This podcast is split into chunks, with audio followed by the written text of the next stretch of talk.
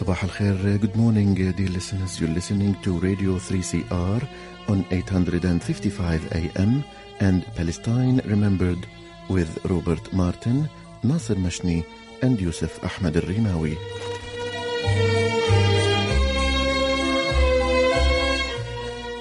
Palestine Remembered is Australia's only English language radio program that is totally dedicated to Palestine. We'd like to welcome those listening on 855 and those that will join us on podcast at 3cr.org.au.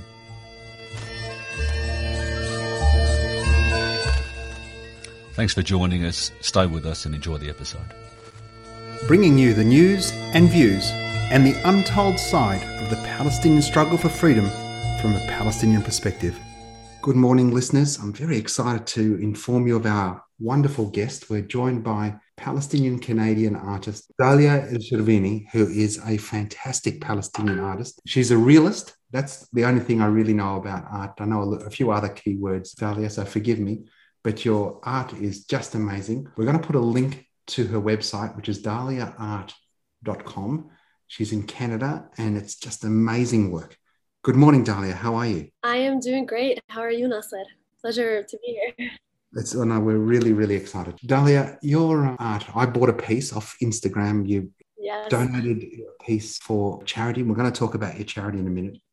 But one of the things we like to do when we have a new guest in our audience, we hopefully will get you on many more times on the journey, but hopefully it'll be at a free Palestine when we can talk about your art in Jerusalem. But today we're talking in diaspora because we're both denied the right to live in our ancestral home. Dalia, tell us your Nakba journey. How did you get to Canada?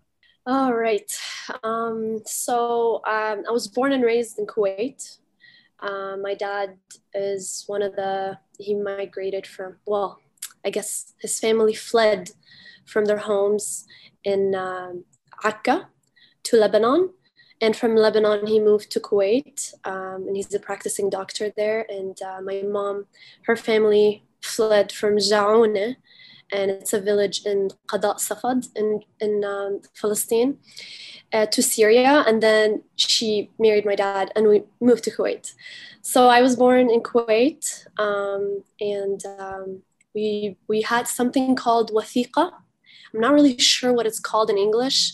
It's basically a piece of paper that helps you maneuver slightly, but to be honest, it was it was as valuable as a napkin because we bare it was barely effective whenever we tried to like cross borders. We had to basically bribe the, the officers with money and um, to get across because it wasn't uh, like it wasn't like a, a, a valid uh, card or a valid passport. So we always kind of needed to have some sort of a passport. Um, and my dad uh, tried to apply for a visa a couple of times, a work visa, and our papers were delayed for many years until finally we heard back and we ended up moving to Canada in 2005, which was a blessing because um, it was just a little easier to live here and obviously on the prom- on the promise that you're going to have a passport eventually and uh, you can move around the world and be uh, and have have you know papers. Um, and so we moved uh, to canada 2005 and um, yeah that was the that was the journey and my dad uh, is still working in Kuwait. He comes and visits occasionally, but me and my mom and the rest of my siblings reside in Canada. Wow. So we should just give some context to our listeners. Safad is inside 48 Palestine and is one of the villages that was completely destroyed. I mean, there's very little evidence that Safad was ever there. And the Wathika is a travel document issued to Palestinian refugees, barely a status.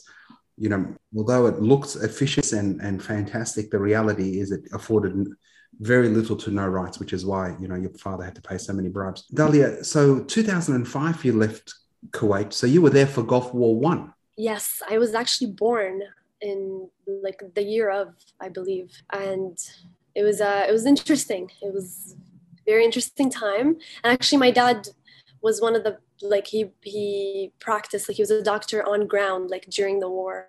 Hmm. Uh, the Gulf War. Yeah, that was uh, that was an interesting time. For for one year, I believe. If, I'm trying to remember exactly what year it was but it was one year and a half we and my dad moved us from kuwait because of the war from kuwait to lebanon. So we lived in lebanon for a year and a half. And then once things kind of eased down a little bit we moved back to kuwait. So a lot of moving a lot of moving in my life. Because one of the realities is that post gulf war one abu ammar yasser arafat he hugged saddam hussein and many Palestinians left Kuwait and went into the wide world. Some of them ended up in Australia but many of them were livid at the hug because the hug cost them their life of privilege and maid and a driver.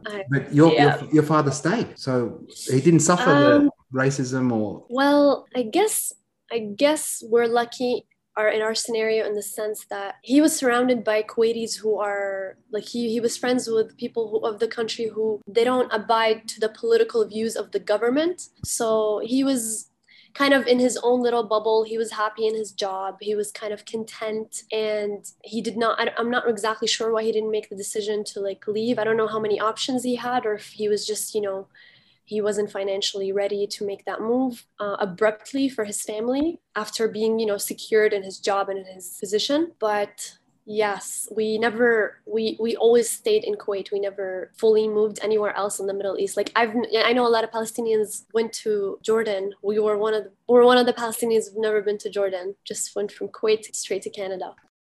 Ghada Karmi, she says, you know, Palestinians have got a choice to be doctors, dentists, engineers, or failures.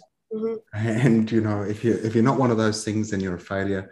But in fact, what you end up finding is, irrespective of your vocation, whether you're a doctor, an engineer, a, a poet, whatever it might be, in fact, your full time job ends up being Palestinian because you have to explain yourself, you have to find your space, you have to decolonize people's minds as to vanquishing you from a narrative. How did you end up? I mean, your art is exquisite. And um, listeners, again, we're speaking to Dalia from Canada, and her website's daliaart.com. But that link will be in the end of the podcast. So make sure you click on that and you can buy some wonderful stuff. So take us through your journey through to when did you discover that you were such a good drawer, painter, etc. I always, always was creative, and it, it was really any tool I had. I was. I remember from a very young age, I like i i would make up stories with my barbies and i would have my sister come and just watch me like direct this like whole story with my barbies. And she was she was like eager to see what would happen tomorrow in the next episode. I had just had a very ultra creative mind and i didn't know where to go with this force of creative force that i had. And growing in a traditional middle eastern household it's there there it's not very welcomed for you to just be a creative for a living or think of just be making art as a career is not very um, it's not preferred. And uh, and I, it was a bit of a challenge to even to even propose that. And to be honest i never actually even got to that point. I my art career is an absolute coincidence and i stumbled upon where i am today because of just i have this unstoppable drive and passion for art that life circumstances basically threw me into becoming an artist for a living. And it's it's just crazy. And it just means that when you're passionate about something, your drive is so loud that it mutes everyone else's opinion and they're them trying to tell you you can't do it or this is not a viable journey to take professionally. So yeah I, I i'm a big believer that you need to absolutely follow your calling all the way and ignore everyone else's critiques and their feedback. I mean they can advise you for when it comes to safety and when it comes to just you know if there are things that are absolutely harmful to your well-being they can give you your their two cents. But anything else that pertains to your purpose in life that is an that is a very intimate personal journey that you need to protect and and hold close to your heart and realize it fully on your own. So, what I did was I always wanted to pursue a creative career, but I didn't know exactly how to get there. So, one thing is I got I looked into a film direction. I did never went to school for art. I have Bachelor of Arts in film and theater. So, I went to school to become a film director, and I just thought that would be my way to being creative and you know it's a different it's a different world it's a different medium but i'm still being creative and it's it's a little easier for my family kind of to to swallow at first when i was trying to apply for university. Um, i just told them i want to i want to film director. So and and i truly I, I unfortunately i have not tapped into that degree yet. I have not really done much with it but i, I truly th- believe we're we can do so many things in life. So that i'm, I'm putting that on hold and i'll, I'll uh, I'll go I'll go back to film directing and, and and being creative in the film industry later in life. But right now my calling is visual arts. So I finished my degree and then right after it occurred to me that it's actually difficult to make a living right off right as soon as you graduate from a film and theater program. Like you can't just jump into the movies in Hollywood and hire me as a director, especially as a female Palestinian Muslim director. It's it's it's a bit of a challenge and it's it's a longer journey. So what I did was I wanted to find another way to make a living quick and in something that I that is also creative. Uh, so I did a I did a certificate in web design and web development, which was a bit more technical than creative, to be honest. But I I loved it. I did web design and development for in the corporate world for many years. I even um, I even have my own branding company that I do some. I still do some work on the side, but very little. Um, and yeah, that kind of made me. I stayed. It kind of helped me stay afloat financially and but throughout this whole time since i'm talking like throughout university throughout my web design career i always painted and i always exhibited. I always managed to make art in the background. It was the one thing that is fixed. Like everything moves in my life. I move places relationships family functions things happen around me but the only thing that has always been fixed and engraved is just my art and my my pace in creation. I always created. And the more stressed I was, the more I made art. So um, I got to a point where I just, uh, I realized that I'm being creative at my web design job, but as soon as I get home, the I just felt like I was draining my creative energy in my web design job, and I'm not fully available for my art when I'm when when it's when it comes nighttime, right? So I was like, why don't I just quit my job and do this for a living since I'm doing well in my art shows? And I don't know what it was. Nasser, it was like a really loud voice that was telling me you can do it even though it was the most insane decision to ever take even my mom was just absolutely she was like don't do it she was like because i was getting alhamdulillah i had a great job i was getting paid well and had a good position had a senior position and um, but yeah i just something in me was rejecting the whole nine to five grind and um, i knew i wanted i wanted to do something bigger with my art. Um, my art was going to be the tool to get there but i knew that my art is it's going to be through my art. So i did uh, two years ago i quit my job and i dedicated myself fully to my art career. And i started understanding the business side of art because not every artist can make a business out of their art it's, it's, it's definitely a challenge. Also not every artist is well versed uh, when it comes to monetizing their work. Some artists just create for the sake of creating and they're absolutely clueless on how to how to sell or how to market. So i found a couple of streams of i managed to to find a couple of streams of income through my art that can help me um, survive. Um, and yeah ever since i quit my job i i i will there's no way i will go back to that to working for for any company ever again. I i since that day my alhamdulillah my career just got kept keeps getting bigger and bigger and my goals are getting bigger and bigger. And to me it's just a platform to do things and do things for my homeland eventually and it's just an it's literally just my kind of road there that's that's the whole thing behind me trying to make something out of my art. And it's gorgeous art. So we're talking to Dalia Sherbini, who's a Palestinian Canadian artist from Canada. Dalia, one of the things, you know, every Palestinian child has had to deal with pitching our parents about uni. So you're not alone. You know, even though I'm a generation and a half older than you, I can assure you I had exactly the same pitch to my parents, you know. And then when I quit a full time job, you know, it's like, oh no, how could you do that? I think one of the things we, we should explain to our audience, because we know culturally Arab Palestinians, we have been creative, whether it's been through poetry and song and dance and yeah. through um, embroidery. Art philosophy. is philosophy. Yeah. Art is nothing new to Palestine or Palestinians. The reality is, after the Zionist invasion and ethnic cleansing of Palestine, the destruction of our families, our homes, our connection to our dirt, what happened then was that our parents went, the pain of that war said, everything can get taken away from you but your education. Yeah. What's in your mind is yours, and that is your tool for security for your family.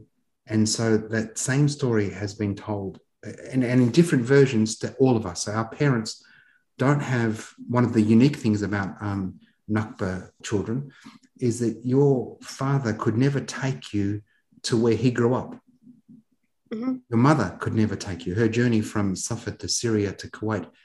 Whereas yeah. today, I can take my children to the primary school I grew up and say, This is where I kicked that goal and won the grand final. I mean, usually it's a lie about my physical prowess, but anyway, we, I can actually take them on that journey. And so for us in that first generation or second generation beyond Nakba, education was so important.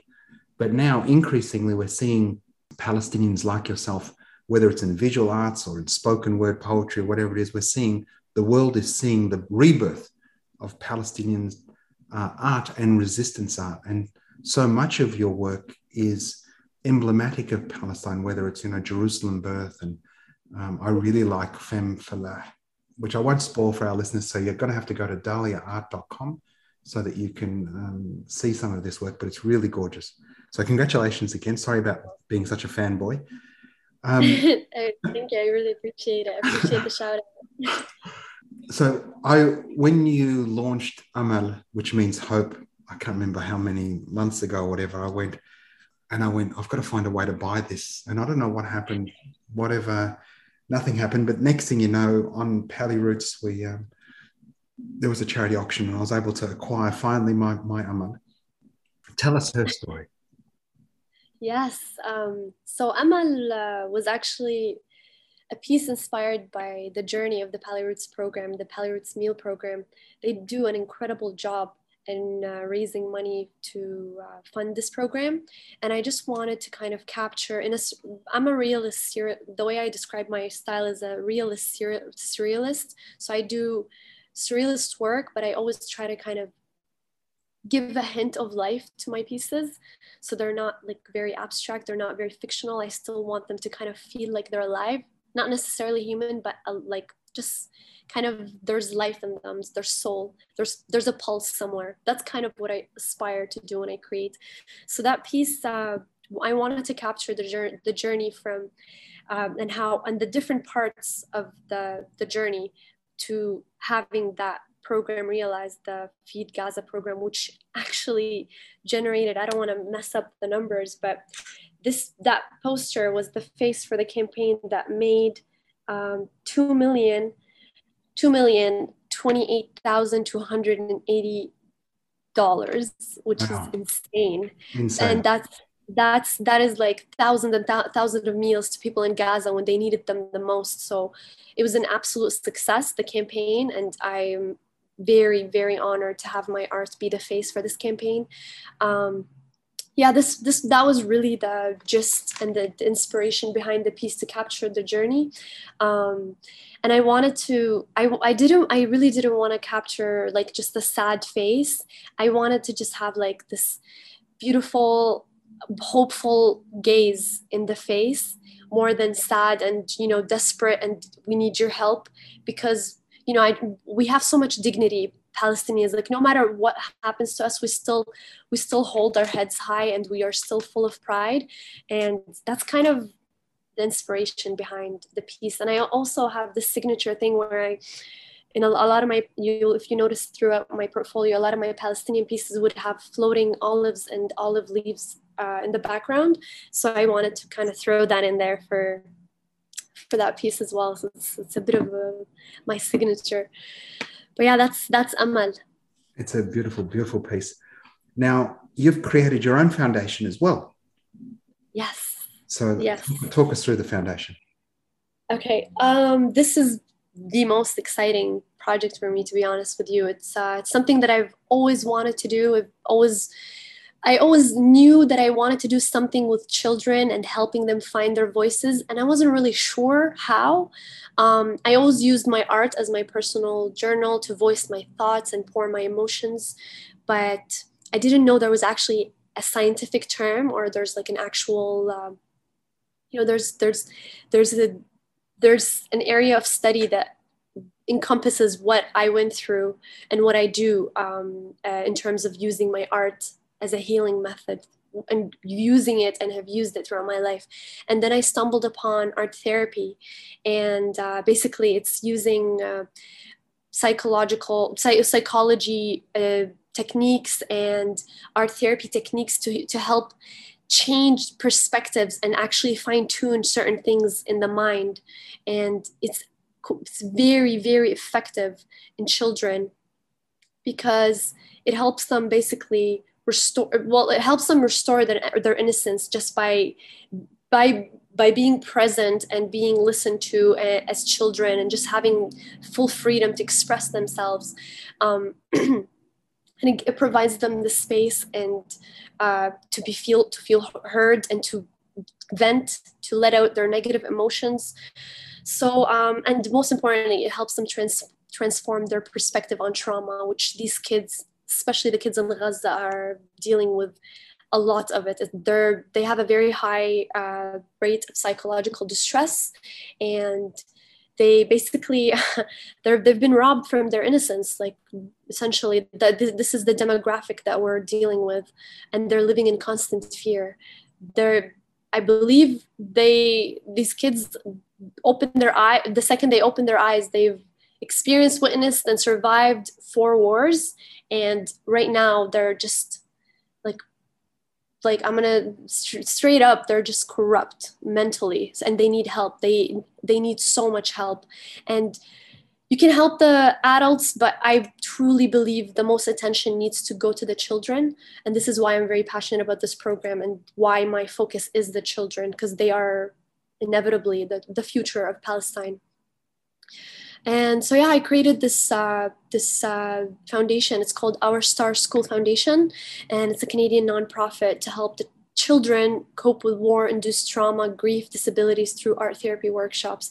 Now, I do want this to be kind of a global foundation. It's not going to be just in Palestine, but of course, because my I'm Palestinian and this for for me everything starts in Palestine, so it definitely has to be established and launched in Gaza.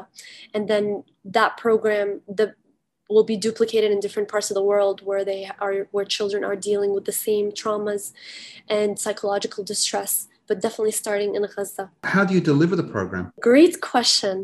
Great question. So this is uh, what what I've been kind of uh, trying to uh, pick apart at the moment and trying to figure out. Now, essentially, we want to have uh, workshops. Uh, we wanted the, the, the, initial plan was we wanted to have workshops within existing schools. So we'll take a, a little bit of space, like a couple of rooms for this workshop uh, to start in.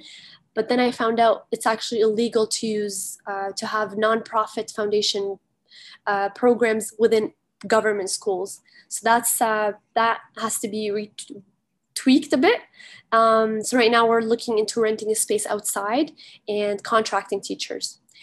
Um, and uh, at the moment, I'm also looking at um, sourcing the materials locally because turns out again another thing from my innocent brain i was like okay i'd love to custom build a kit for every single child in canada and send it and, and ship it off but it turns out it's not really as uh, romantic and as seamless as it is in my head.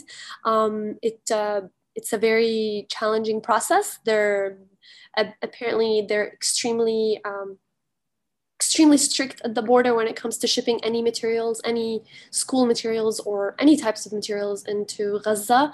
Like they, I think they're okay with like papers and like uh, books, but last week they, they, they, they stopped the shipment of chocolate last week. So You know. Yeah. Wow. The Israeli Okay. authorities are a, a level of inhumanity and barbarity that happens in Gaza that the world has not seen. yeah that's that's insane but that's that's a challenge that's a big challenge for me but i am optimistic and i'm excited to find ways around it i one thing i did which uh, actually just happened last week after we after i connected with you last i spoke to uh, a gaza based artist her name is Malak Mattar uh, she's a sweetheart. She's a, she's actually an incredible artist. If you guys haven't seen her, her work, check out her work. Her name is Amal Matar on Instagram, and she's perfect. I really want. It was important for me to connect with her because she basically embodies the child, uh, the profile of the person that I'm that I'm building this program for. Uh, she grew up in Gaza. She she was born in Gaza and she witnessed the four wars, and she understands the power of art as a form of therapy. Um, art has helped her navigate through a lot of the trauma, obviously, and the heavy emotions that she witnessed throughout her life and upbringing. Um, and she gave me a very clear description of the mental state of these kids, and it was horrific to hear. To be honest, she, it's very bleak. It's, uh, it's you know, we always look like we're um, strong and we're resilient, and and that's kind of the like we we want that's what we want to show the world and that's what we want to portray to for just to kind of keep our spirits up but she was giving me kind of a very real picture of the situation and and from what i understood is that they're they just it's the the kids are living in the worst conditions and they're like in constant fear so something like this is in desperate need to be put out and implemented. Like my foundation is desperately needed there. Um, so she was very resourceful too. She told me about this. Uh, the one store she told me it's in the Medina in the city. Um, she said that I can connect with this one store, and they are an arts and crafts store. Um, they sometimes are discontinued. They don't have canvases because the shipments were stuck, or they don't get access to them. But she said that they have most of the art materials that kids would need in a workshop like this. And she was telling me that i that i would need to connect with the with the owner of the store and figure out a way to buy in bulk and find out how to how to put together these kits. Um, and i'm all, and i'm currently speaking with a couple of art therapists one based in the middle east and one is in canada from the art therapy institute and we're trying to put together uh, the curriculum for that is specifically made for war children of war. And uh, that's kind of where we're at right now in the progress of uh, this is where, where i'm at in building the program.